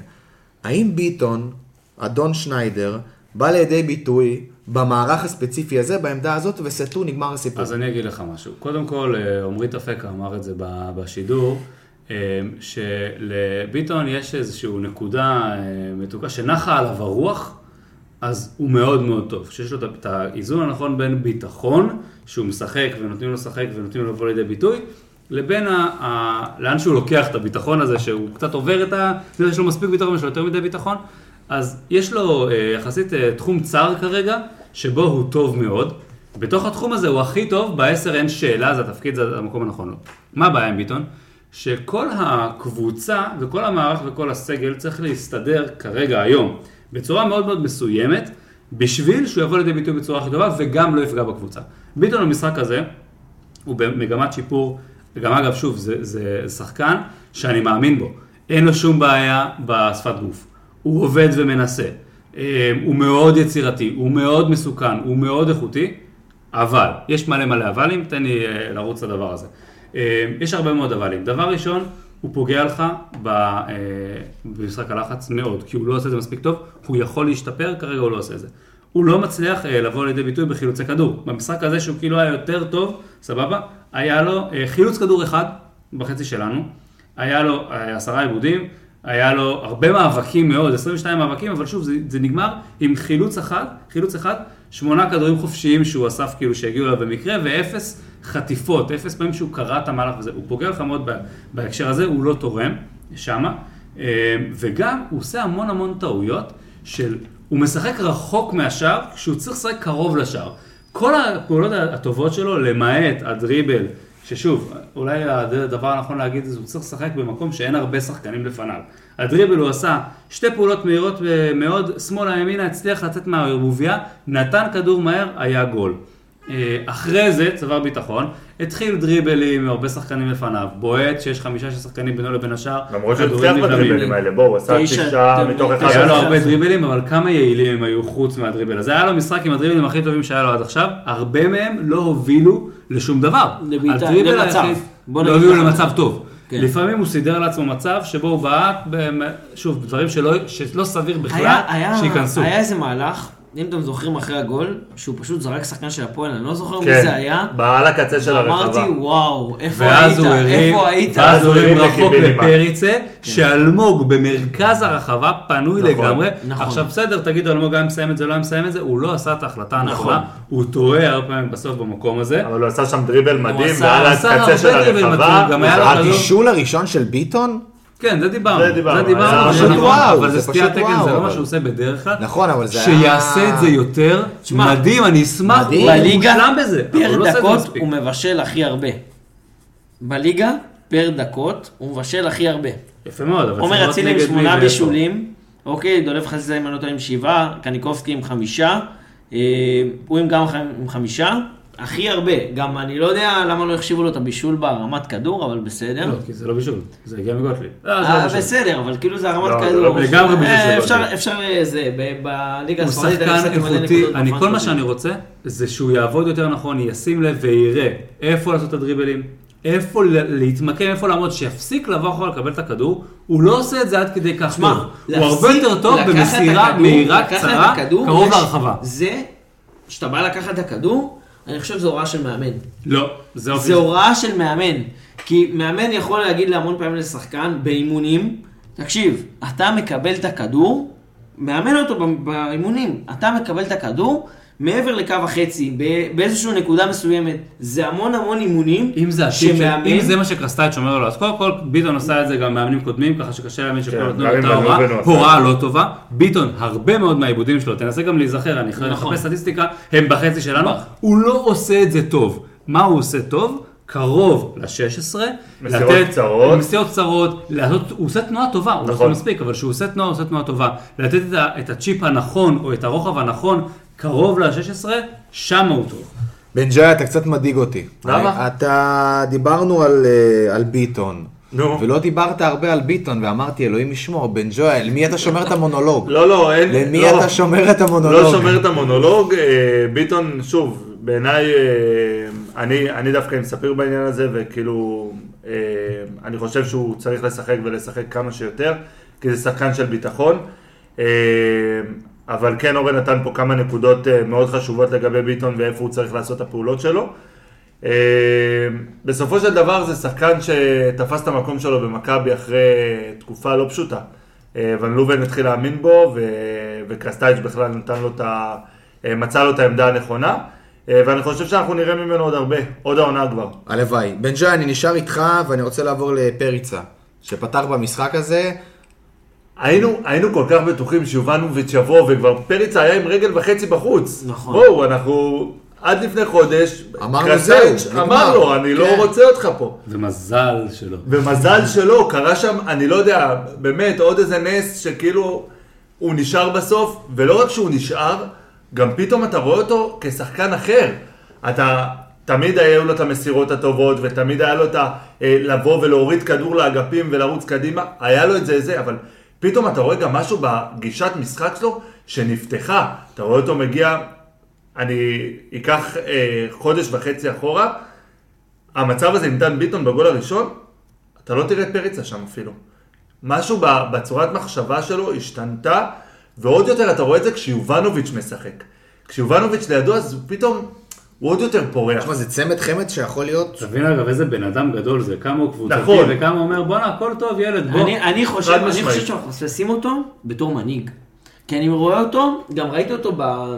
זה פשוט, אני ישבתי שם בשער 13, וראיתי אותו רץ, רץ לחגוג עם השחקנים, וכאילו אני אומר, בואנה רבאק, לפני שנייה הוציאו אותך, כאילו, יש פה פן שיכול להיות שמנהיגותי, חלום שלי שהוא שיהיה עשר שנים במכבי. לגמרי, הוא שחקן שחקן, מעולה, והוא כן. שחקן שמוסיף למכבי, ואני חושב שהוא ויובנוביץ', אם ידעו איך לשחק אותם נכון, וזה קרסטייץ' עשה, דווקא במצב, אה, הוא אה, החליף את אלמוג ביובנוביץ', אה, והוא נשאר לשחק ב-4-4-2 כשיובנוביץ' ופריצה ביחד. הוא לא עשה את זה מ- מכורח הנסיבות הכיוון של... שלו, זה מה שהוא כן. כן, הוא לא עשה את זה מכורח הנסיבות של, טוב, אני בפיגור, בוא נשחק עם שניהם, להפך, אתה ביתרון. לא, כן, כן, הובלנו אומר. 2-1 כאילו. ו- אז אני אומר, דווקא בגלל שהובלת כן. ב-2-1 ואתה רואה אותו ממשיך לשחק איתם, אז אתה רואה כאילו שזה הכיוון, והם יכולים לשחק זה- ביחד. נכון. אני חושב שפריץ לא היה לו שינוי בגישה, אלא הוא פשוט בא הרבה יותר לידי ביטוי שיש לו שחקן לידו, הוא יורד יותר אחורה, הוא יותר מעורב. מה היה עם- בעיה עם פריץ במשחקים, בתחילת העונה? שוב, לא הייתה לו שלא בעיה. היה לו עם מי. הוא שם הרבה גולים, לא רק שלא היה לו מי, הוא לא היה מעורב. השיטת זוכים, דיברנו על זה בפרקים. כן, שהוא שהוא לא לא מקבל הרבה הוא לא כדורים. הוא היה מסיים משחקים של 90 דקות, של- או לא 90 דקות, בדרך כלל היה 70 איזה- דקות. היה איזה שזה. 250, היה לך איזה נתון אז שלא כן. בעט לשער. לא, בעט עזוב לא בעיטות לשער, הוא היה מסיים משחק עם אה, 13 מסירות. כי- עכשיו, אני מסתכל על הנתון הזה כי זה מראה לך את מידת המעורבות של שחקן, כמה כדורים נכון. הגיעו אליו. עכשיו הוא מסיים משחק עם 29 מסירות, עם 4 בעיטות לשער. יש שחקן, הוא יורד אחורה כי יש חלוץ אחר שיהיה קדימה, והוא עושה את זה טוב, הוא מחלק את הכדורים בצורה מדהימה, הוא משתתף, בואנה, בריצה הזאת מהחצי, כאילו מדברים גם עליו וגם על לבנוביץ', היה מהיר. הוא עבר זה? שני שחקנים בריצה, חלק מהריצה עם הכדור, כן. ממש מרשים, היה לו באמת איזה שתי נגיעות לפני הגול, וראית גם את הדהרה שלו, כאילו עד שהוא קיבל את הגול, אני חייב להגיד שהכדור של ביטון היה מעולה. מדוד. אה. כאילו- אני הייתי בטוח שזה רחוק מדי מהיציע, זה נראה, יואו, לא, לא, היה, שולח אותו. זה היה מדוד כאילו, כן, לא מספיק לרגל חזק, בדיוק. כן. לא מספיק חזק כדי שהשוער יצא, לא מספיק נכון. אה, קצר כדי שהוא יצטרך לתת איזה לצד. 4-5 נגיעות, היה כדור מדוד שם, אה, סיומת גדולה שלו, אבל לצד הגולים הגדולים האלה, פתאום אתה רואה את ההחמצה הזאת עם המסירה של עם שמיר, הפספוס אבל הזה. זה קורה לכל לא, לא, אין. בעיה, אני, אני חלילה, אני לא בא אליו בהאשמות שכאילו... אתה רוצה שגם פה כן, הוא שגם ייתן את הוא ה... ייתן את זה. כן. אז אני רוצה להגיד לך נותן גם את זה, הוא לא היה במכבי. אני אומר לך באמת, אני אומר לך, יפה, הוא שומר יפה על הסטטיסטיקה של 25% 1 ל-4 זה גול, הוא ראה את הרפם לשער, נתן גול, זה הסטטיסטיקה סבבה. כל העונה, זה סטטיסטיקה מדהימה. העניין אצל אה, פריצה, שגם בגול הראשון היה שם את העקב הזה שהוא נתן, נכון? היה לו... הוא הוריד את הכדור לביטון. זה הדברים הקטנים. האלה שלא היו, ופתאום הדברים הקטנים שאולי מתפספסים לנו, אבל. זה הדברים שהוא אנחנו צריך לעשות. מפספסים את זה שהוא מלך השערים שלנו בליגה. נכון, כן, שמונה כן, שערים, שמונה שמונה שערים, שערים, מפספסים. נכון. טוב, אה, אילון אלמוג, אני לא חושב שיש הרבה מה להוסיף. אני בוא אני אגיד לך, ספי, אני אגיד לך כן, דבר כזה, אני זה. רק אגיד לך דבר כזה. אני, העלו את ההרכב, אני הופתעתי, אני הופתעתי שהוא בהרכב. מאוד. הופתעתי מאוד. אני? מאוד הופתעתי, אבל אמרתי, אוקיי, יכול להיות שאנחנו לא רואים משהו באימונים, אני תמיד מנסה להיות אופטימי. ואז התחיל המשחק, ושמנו גול. ואמרתי, אוקיי, בוא נראה מה יהיה עם אלמוג. ואז פשוט כל פעולה של אלמוג, לא לאן שצריך. עכשיו, יאמר לזכותו שהגול השני שלנו, עליו. מערנות שלו. עליו. הוא איבד את. הכדור, אבל הוא חטף, הוא היה במקום. שזה איכות שיש לו, הוא עושה את זה לא, כאילו, הוא עושה, במעט דקות שהוא משחק בזה, הוא עושה את זה. זו פעולה שהוא יודע לעשות. אני פשוט, אני אגיד לך. משהו. אבל אני לא הייתה שם זוכר... טעות כפולה של גוטליב, אבל בואו, אל ת... אין ספק, אין ספק, אבל תסכים. איתי. כן, אל ת... לא, לא, בואו, תסכים איתי, טעות של גוטליב, אבל תסכים איתי. טעות כפולה של גוטליב. נכון, אבל הוא ניצל, יש גם שחקנים שלא היו מנצלים. נכון. אני שזה רוצה גם להגיד משהו על מאוד אלמוג שאני חשוב. מסכים איתכם שההופעה שלו הייתה ברמה, והוא עושה 60 דקות, ההופעה שלו הייתה ברמה של אין מה לדבר עליו, אני רוצה להגיד רק דבר אחד, שזה לא קשור למשחק. אלמוג הוא שחקן איכותי מאוד לדעתי, וצעיר, יש לו איכויות מאוד מאוד טובות.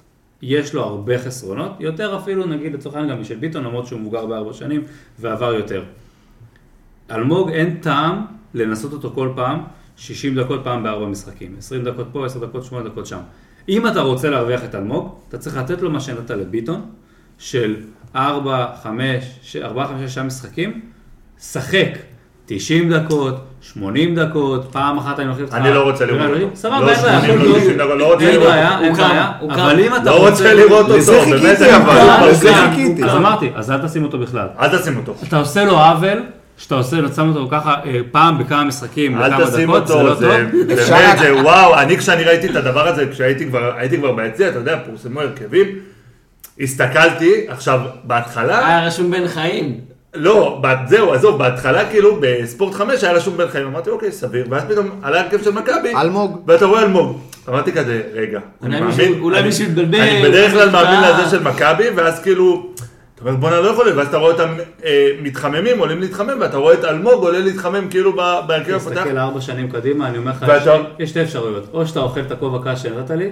או שזה מה? גיא- או שזה גאל מרגוליס הבא. אלמוג, גאל מרגוליס הבא קל, ואני. גמרתי לגאל את מרגוליס את הקריירה. אני רק-. אני רק רוצה- בגליץ'? אה? לא בגליץ', בקללות מהיציע. אני רוצה רק, שניידר, לגעת באיזה משהו שנגעת, ובדיוק עכשיו ספיר בודק לי בין כמה אילון אלמוג, כי אני רוצה רגע... 22. 23, עכשיו יש לו עוד רגע. אז אני רק רוצה להגיד לך משהו. רוצה לאחל לו מזל טוב. לא, לא, לא. קודם- כל מזל טוב, אין ספק, נאחל לו בריאות. אבל. שניידר, אני רק רוצה לא. במשפט להתייחס למה שאמרת, אמרת שהוא שחקן צעיר. צעיר בין 22-3. בעיניי זה כבר לא שחקן צעיר. בעיניי זה כבר לא שחקן צעיר. כמה שחקנים בליגה משחקים בקבוצה גדולה, נכון, מסכים איתך, הזה. אבל אני חושב שחקן צעיר שאנחנו, במונחים של אנחנו- ישראל. נכון, אבל אנחנו, אני בתור אחד שמבחינתי 23 זה לא צעיר, זה מתי לא דור ילד. פרץ אה, פרץ למכבי באיזה גיל? 22, 24. 22, 23, 22, 23. סבבה? לוקח לשחקנים מסוימים. אין. ספק, אבל כן, בעיניי עוד פעם הנקודה שהוא פשוט, זה כבר לא מתי צעיר, זהבי זה פרץ? כבר לא צעיר. לא, אבל רגע, רגע, שנייה, 24, שנייה, שנייה, שנייה, שנייה. לא, לא, לא, לא, לא, אל תלך זה שונה, לשם. הוא לא. זהבי, הכל טוב. לא, לא, לא. לא, עזוב, הוא גם לא, הוא גם לא, אה, זהו, הוא גם לא דור פרץ. אני רק דיברתי על הגיל. אין בעיה, אני אומר, הוא גם לא דור פרץ, ואני אני גם אסביר למה. אלמוג כבר ארבע שנים במכבי, נכון? אני לא טועה. לא, היה זה חצי? עונה של עזוב את החצי השנה, ב- בכללי, במכבי תל אביב, ארבע. מאז שזה הוא ארבע שנים. כאילו הוא היה בנוער, גדל כן, במכבי. ברור, אבל הוא ארבע שנים עם הבוגרים של מכבי, אני באמת לא זוכר,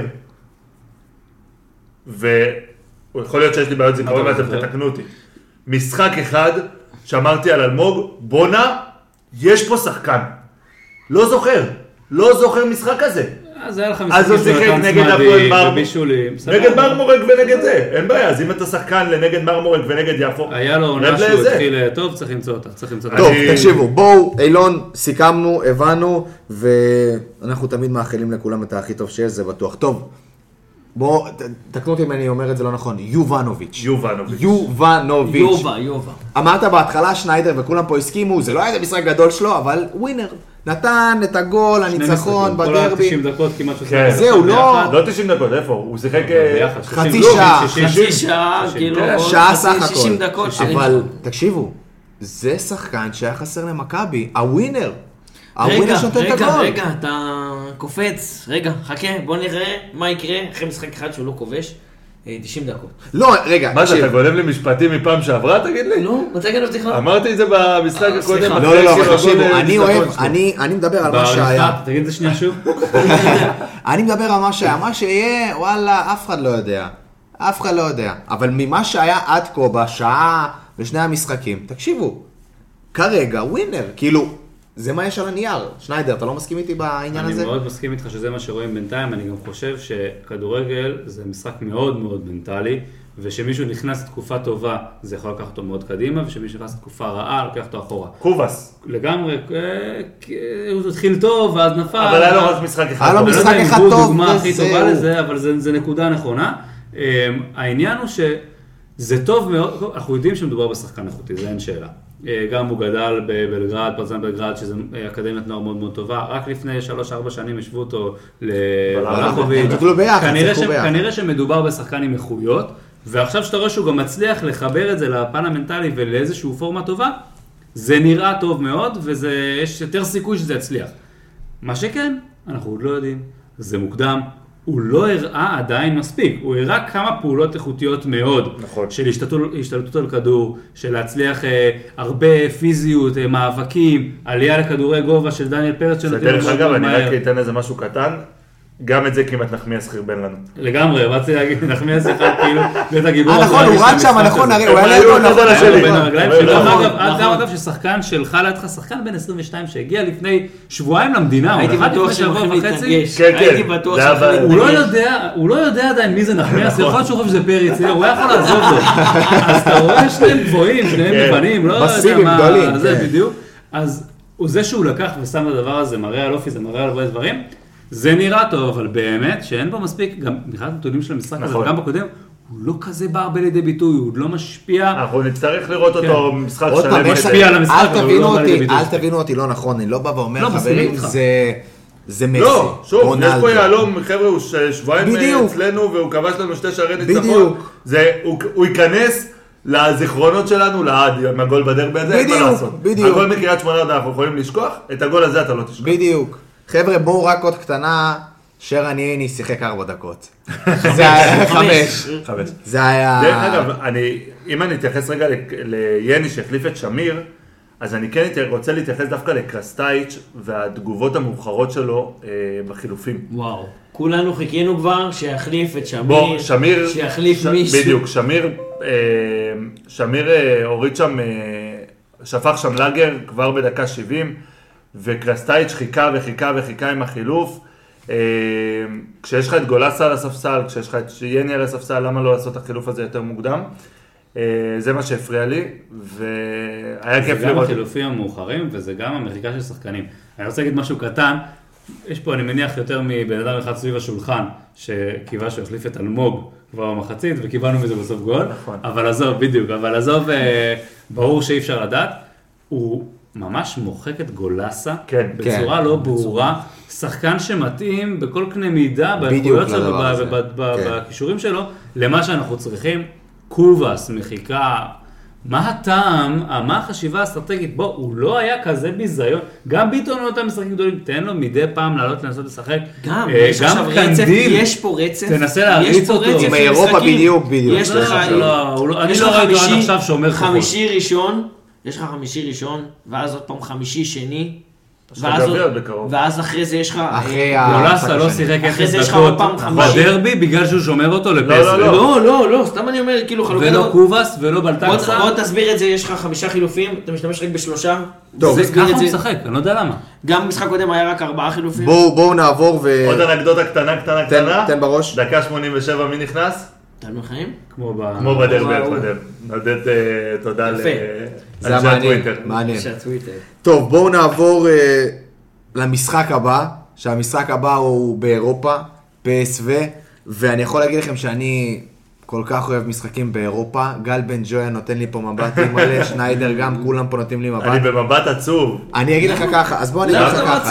הייתי- מחר אמור אה, להיות על נכון, טיסה. נכון, נכון. בגלל זה אני במבט עצוב. אז זה הפרצוף, זה המבט. זה המבט. אז אני לא חושש, ספיר עומר, אני כבר לא חושש. אבל העניין הוא שאנחנו באים לאיידובן, אני חושב שצריך לשחק על תוצאה, ולא על שום דבר אחר, כי אני מבחינתי, תנו לי לעלות שלב, אני לא בא איזה כיף איידובן וזה, כמובן, פערי כוחות וכו' וכו' וכו', במיוחד דרך אגב, אני לא יודע אם ראיתם, אתמול איידובן ניצחו את אה, ויטסה. תקשיבו, ה- 5-0. 5-0, כן. תבדוק לי רגע, אני לא רוצה לטעות, המגן 5-0. הימני, לא, לא, המגן הימני של איידובן, המו, ה, לא זוכר איך קוראים לו, לא המגן הימני, הכנף ימין שלהם, שדוד זאדה יצטרך להתמודד מולו. מודורקה. מדואקה. וואי, וואי, וואי, וואי, וואי, וואי, וואי, תקשיב, מה הולך להיות מכבי תל אביב. נגד פסו, זה המקבילה הכי טובה שאני יכול למצוא למכבי תל אביב נגד קביליו יפו. כן. בסדר? זה המאבקי כוחות, זה לא רלוונטי לדבר פה על מצ'אפים. בואנה, אתם לא רומנטיקנים כמוני, אה? לא אחי, אנחנו כשאני מגיע. למגרש, אני אומר בואנה, יש מצב, יש מצב, יש מצב, אבל אם אני שנייה צריך להפעיל את השכל שלי, אחי, זה- שכל- אם הוא מוביל את? השכל הישר, הוא על מה אתה מדבר? זה לא רלוונטי, זה- זה משחק שלדעתי, אפשר לנסות דברים 6-0 לראות, אתה לא, לא. לא, עזוב שנייה, מספר זה יכול להיות 15-0, תלוי בהם, זה לא רלוונטי מה נעשה כן. כמעט, בוא תשחק, תהנה, תעשה, תנסה דברים בהתקפה, תשחק חופשי, תשחק משוחרר, בוא נראה מה אתה יכול לתת, אתה תחטוף, תלוי בהם. בדיוק. אני לא אוהב את ה... ואני אקביל את זה לנבחרת ישראל רגע. שאתה בא נגד נבחרת גדולה, אז אתה בא להסתגר כדי להוציא את התיקו, אתה תחטוף את הגול שלך הרי, אתה תפסיד את זה הרי. אז לפחות שחק משוחרר. זאת אומרת, לא לשחק על תוצאה, שחק, שחק, תהנה. אתה לא תעלה, בוא, בסופו של דבר פ.ס.וו כנראה הם אחת הפייבוריטיות לקחת את המפעל הזה, הייתי מסוגל להיות רומנטיקן על משחק אחד, אולי על הייתי פי- מסוגל. על פי סוכנויות ההימורים הם שני. מקום שני. תקשיבו, אני נשאר רומנטיקן. אני נשאר. רומנטיקן. וואלה. אחרת. אז אני אומר, אין ראשונים? אז אני אומר, כאילו רוב הסיכויים שבואו, לא תעלו את השלב הזה, לפחות שחקו כדורגל, כמובן לא נהנה. להתבזות שם, כן? לא להתבזות, בואו בוא. נסיים את זה ב-3-4-0. אחי, אם זה יהיה 5-0, זהבי עולה סמגולנו. בן ג'ויה, סתם אבל מעניין אותי, תראה. מה שאתה אומר, אני מסכים איתך. אני מסכים עם מה שאתם אומרים. אבל, לצורך הדוגמה, יש את הרצון לעלות. אומרים, מטרה עולים, אוקיי? אז אתה אוקיי. מגיע למשחק ראשון, באמס- ב- ב- זה... באיידובן. סליחה. נגיד אתה משחק על תוצאה. אתה משחק, אתה אומר, אני 1-0, 2 בגג. בגג. אין לך פה, אני אגיד לך מה, אני מבין מה אתה אומר. אתה תקשיב. אומר זהבי, רגע, שנייה, אני אומר, אתה אומר זהבי באזל.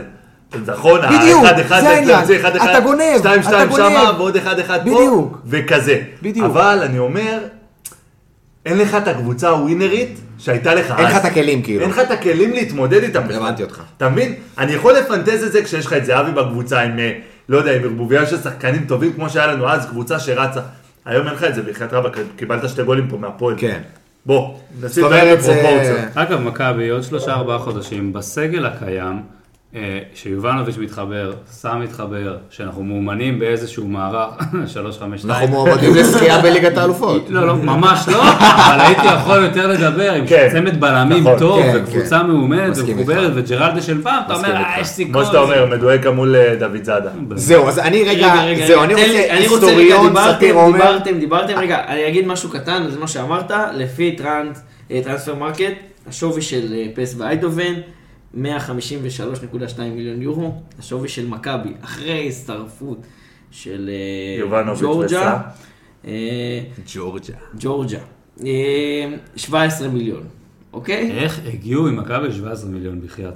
אה, אני אבדוק לך 17 את זה, אבדוק לך את זה. יובנוביץ' 2 מיליון יורו וקאלו, השחקן הכי יקר אוקיי, ביפר. עוד אנקדוטה, שימו לב, שיחקנו עד עכשיו אה, מול אה, שלוש יריבות הולנדיות. אה, שישה משחקים, שלוש ניצחונות, תיקו ושני הפסדים. אם אתם זוכרים... נגד גולאסה. אלפר הגול של גולאסה בשמאל, וואי רגע, וואי רגע, אני וואי הולך וואי איתכם יותר וואי. רחוק. אה, רודה, שיחקנו נגד רודה, הפסדנו. הפסדנו, בהולנד 4-1, אוי, לא. אה, שער של פרנס אורבט. אה, איזה שנה? בשנת אה, 2000, אל- בשנת 2000, בשנת- תחילת עונת 2000-2001. לא הייתי בן שלוש, עזבו. אני- אה, ניצחנו בארץ. ספיר זוכר מהתקופה הזאת. אה, יש לי את לא. לי את הכרטיס של המשחק באלבום. די, אני גדול. נשבע לכם, יש לי את הכרטיס של המשחק, ניצחנו 2-1 מצוות של אלי ביטון. אה, אייקס, כולנו זוכרים, הפסדנו 3-1 3-0 באמסטרדם, באנו לארץ, וניצחנו פעמיים, ניצחנו 2-1, גול- 2-1, גול שתי גולים של דגו, אחד מהם שהוא נתן עם השוער. אה, אלקמר ניצחנו 2-1, שימו לב שניצחנו שלוש פעמים יריבות הולנדיות, ניצחנו אותן שלוש פעמים, 2-1. ומעולם יריבה הולנדית לא ניצחה אותנו על אדמת ארץ. אז הנה בוא אני אתן לך את הסצנריו. הנה זה קורה. הם- ינצחו אותך איזה 5-6-0 שם, ואז אתה מגיע לפה, כשהם יבואו בסגל קיקיוני של נוער, 3-1. לא, נו, די. אתה לא- תנצח 2-1. לא, בואו, זה... טוב, תשמעו. מרגיש לא נעים כל הדיבור האנטי. לא, לא, לא, אני אגיד לך מה, אני... אנחנו אני- ריאליים, ריאליים. תשמע, רגע, רגע, אני רוצה להגיד עוד משהו, שאני רואה את. הליגה ההולנדית המון, ויש להם מאבק אליפות, גם מאבק על המקום השלישי, הם חמש נקודות מאייקס, נקודה מ... וואי, ידעת, זכרתי את זה, אלקמר, או לא זוכר מי, מקום שלישי. אה, לפני כמה ש... לפני איזה חודש. נכון, הם היו במקום ראשון. הם לא, אבל אז זה ההפסד עם האחוז אם אתה זוכר עם שלא החוץ היה. כמו בדרבי בערך, כן, אותו כן. דבר. אה, אני מקווה ש... נדבר על השופטים? לא, לא, אני- מקווה... פיינורד ש- שלישי. פיינורד שלישי? פיינורד שלישי, אלקמר רביעי. פיינורד עם 48, מקום, אם הם לא פס לוקחים... ב-49 והאקס זהו, 54. אם הם לא לוקחים את הגביע, הם מגיעים אה, לליגה האזורית. מקום שלישי הולך למוקדמות הליגה האזורית. אה, מקום שני הולך למוקדמות ליגת האלופות. אני מקווה שבאיזשהו מקום בסתר ליבי הם אה, יזלזלו, המפעל, יוותרו על המפעל, כמו המון המון קבוצות כמו לסטר, כמו אה, טוטנאם, שעפו. והתעסקו בליגה. שוקל לשים לך לפעמים חלומות מתגשמים. כן. חלומות, כן. כן, אחי, אתה מבזבז למאזינים את הרעיון הזה. לא, תשמעו, אני, טוב. אני אגיד את זה בסוף, אבל יאללה, בואו הימורים, ונלך לחגוג פה את הניצחון. אני לא כן. רוצה, לא יודע אם אפשר כאילו... כן, לא, לא, לא. זה סתם כאילו... למה לא? למה לא? בואי סבבה, זרוק, יאללה. למה? אני רוצה להגיד לך את ההימור שלי, ספיר, יאללה, איידובן, חוץ, חמישי, 3-1 איידובן. יאללה. אני אומר שאנחנו כובשים שם. אני אומר שאיכשהו אנחנו כובשים. יאללה, שלוש אחת איידובן. שלוש אחד איינובן, אני אלך על... אה, אמיתי, מה הלב? נו מה, המאזינים יחשבו שאנחנו באמת אנטי. 3-0 איינדובן. יאללה.